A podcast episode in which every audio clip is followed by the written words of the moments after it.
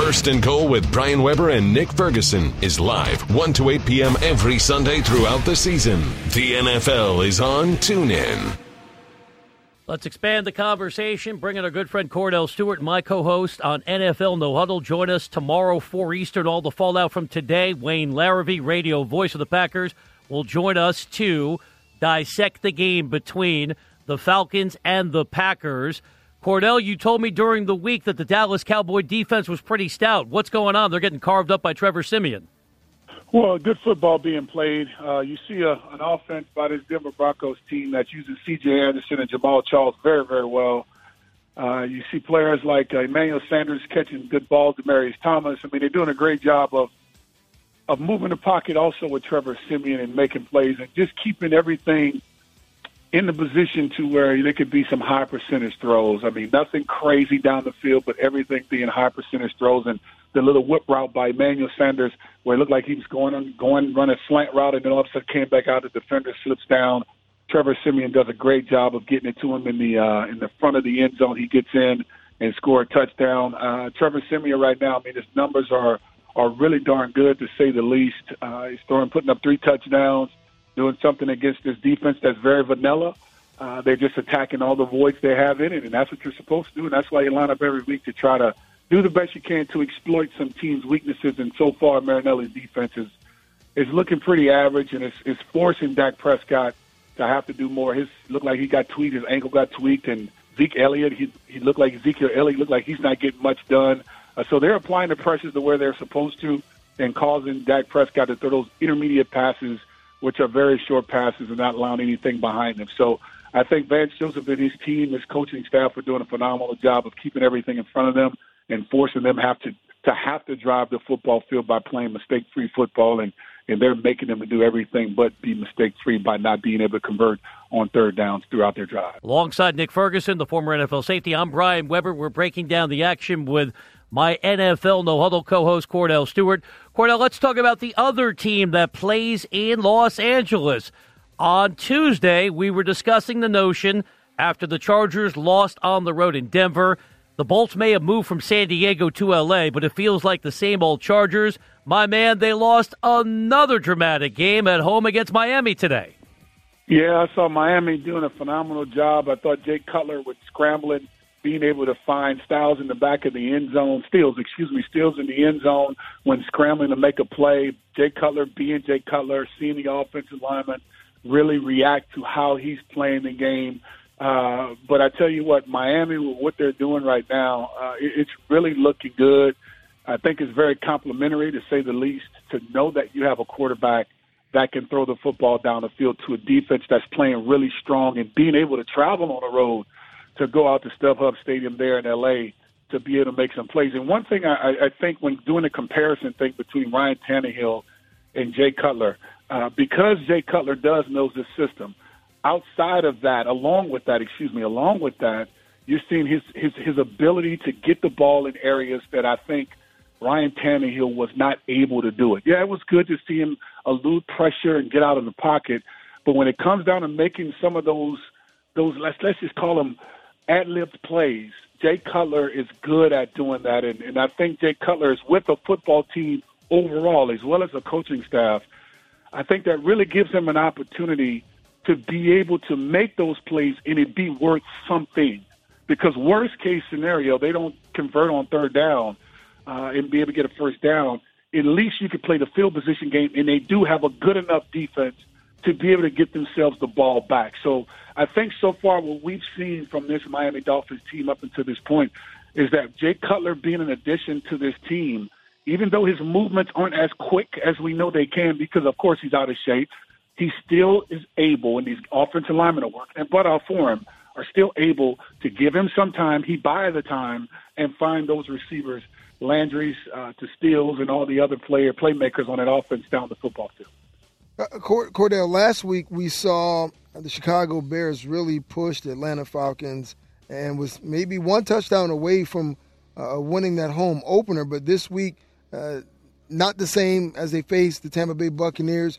Mike Glennon did not perform well, even though you know he threw for more than 300 yards. But it's those two touchdowns, and Ryan Pace you know, put himself in a really tough predicament going out and paying Mike Glennon the money that he paid him. But then he goes back and he drafts Mr. Trubisky. So are you in the frame of mind that it's time time to move away from Mike Glennon and just go ahead and let Mitch Trubisky kind of take his lumps and, and start out the season in week three? I mean, you can. I mean, you don't you don't want to jump too fast uh, because you know when you go with the young kid, that's it. You know, you're not you're not going back to Mike Glennon. So I think this is one of those cases and situations where I think you make sure that you've exalted all the the opportunities and, and things that you can to allow Mike, Mike Glennon to be successful. But yet, when you go in the first half, you go nine of 12, three incompletions. Two of those three incompletions were INTs. And points, uh, uh, when it comes to turnovers, you saw the Tampa Bay Buccaneers team end up getting 20 points off of those turn off of turnovers for, from this football team. So when you think about that, it, it's really disturbing. When one, you knew you had opportunities last week, but yet this week you came up short, but you came up short really big. Yes, you better believe that's probably in the minds of more than sure the front office as well as some of the coaches. But I think this is one of those cases and situations to where, you know, when do you pull Mike Glennon? Is it to give Mitchell Trubisky an opportunity moving forward to the future, thinking you have a chance to do something good? Because this game they played against Tampa, it wasn't necessarily a bad game. It wasn't like they couldn't drive the football. It was just the mistakes. I mean, think of nine of twelve, three in three incompletions. Two of them are interceptions for touchdowns. I mean, that to, to me, nine of twelve, that's okay. You know, in the first half, three incompletions.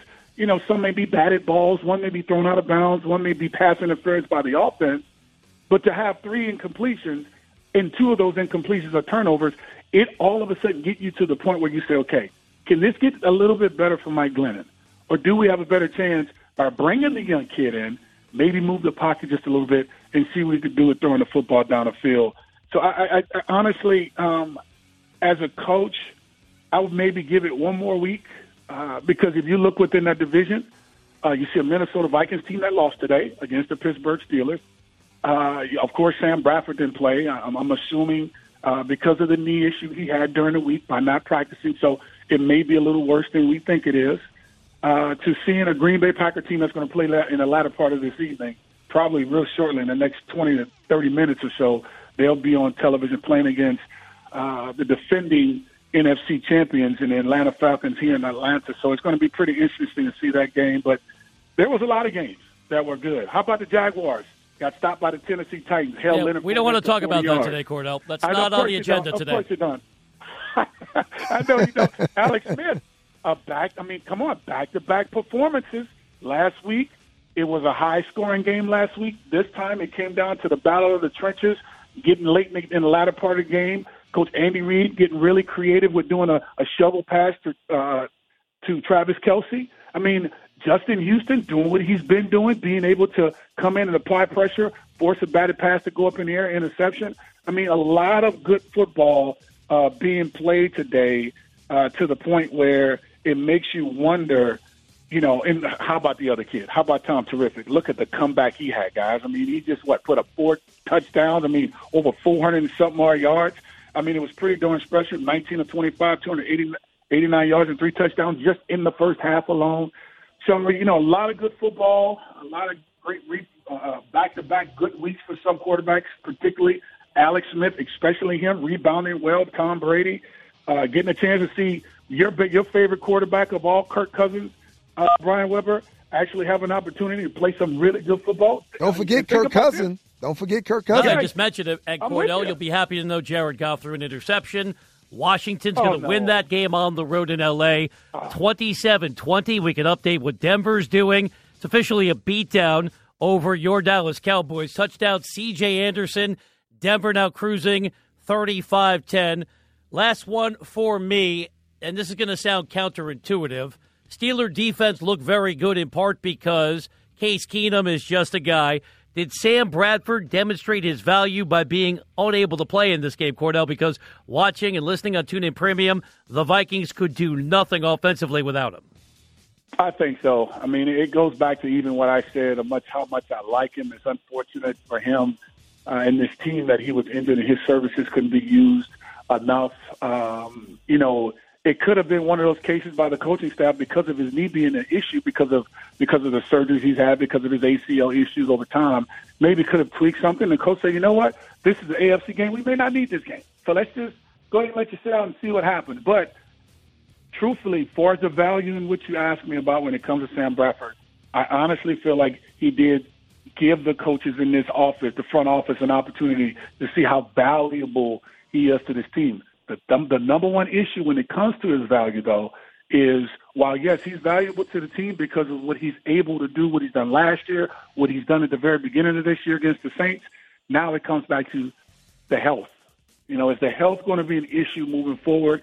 If the value is really good, but yet it could potentially cost us having to pay him more money than we may want to if it comes to that point. So I think this season, I think you have to take it game by game, of course, week to week, and then at the same time understand what his value is. He's he's I mean, he's obviously the most valuable player I would say on this football team, considering what we saw from one of my favorite quarterbacks of all time, Case Keenum, and playing out there today against the Steelers, and of course T.J. Watt. Uh, he ended up leaving the game because of a groin issue there for the Pittsburgh Steelers. But great win for the Steelers. Unfortunately, lost for the Minnesota Vikings. Wonder what's wrong with Sam Bradford, and hopefully, as we move forward with our show, No Huddle, starting tomorrow, we'll get an opportunity to get some insight on what's going on with that case and situation and to cover all the other stuff that we you guys have been covering so far up until this point, as well as what we're going to have a chance to see later on this evening. All right, partner, have a good night. We'll have three big hours tomorrow. One of our staples on a Monday is somebody's getting slashed. Are you going to tell like it is and carve up this Dallas defense? They look horrible on the road in Denver. I think I'm gonna carve up the, everything from top to bottom uh, because they went on the road and truly stuck up the joint. They couldn't accomplish anything. Whether it's the offensive line not being able to create a host for Ezekiel, uh, Ezekiel Elliott uh, to Dak Prescott, even though his numbers are efficient, but still not able to get much done. Uh, Dez Bryant getting the push off on a, on a great play uh, that he had down the field with Aqib Talib, one of my favorite players with the greatest name of all time in football. Uh, so it, it's going to be, you know, I'm going to be honest. You know, I'm transparent when it comes to it. I mean, you know, sometimes it's hard, but at the same time, I have to be transparent, call it what it is, because it's not looking good. Trevor Siemian truly looked like a pro football uh, quarterback to football quarterback today in that game. Vance Joseph looked like he's having a great time on the sideline. But guys, let's just be realistic. Denver, the Denver Broncos just looked like they were moving much faster than the Dallas Cowboys, playing it simple on offense as well as defense, and also on special teams. So uh, they get this victory and blowing them out, as you mentioned, Brian well deserved for Denver uh, because they're playing like they really want it, and Dallas has looked like they're trying to figure out what the heck is going on. Thank you, Kordell. Have a great night. Looking forward to a big show tomorrow. I'll talk to you then. All right, gents. The NFL is on TuneIn. First and goal with Brian Weber and Nick Ferguson. Hear every score as it happens live every Sunday throughout the season from 1 to 8 p.m. Eastern.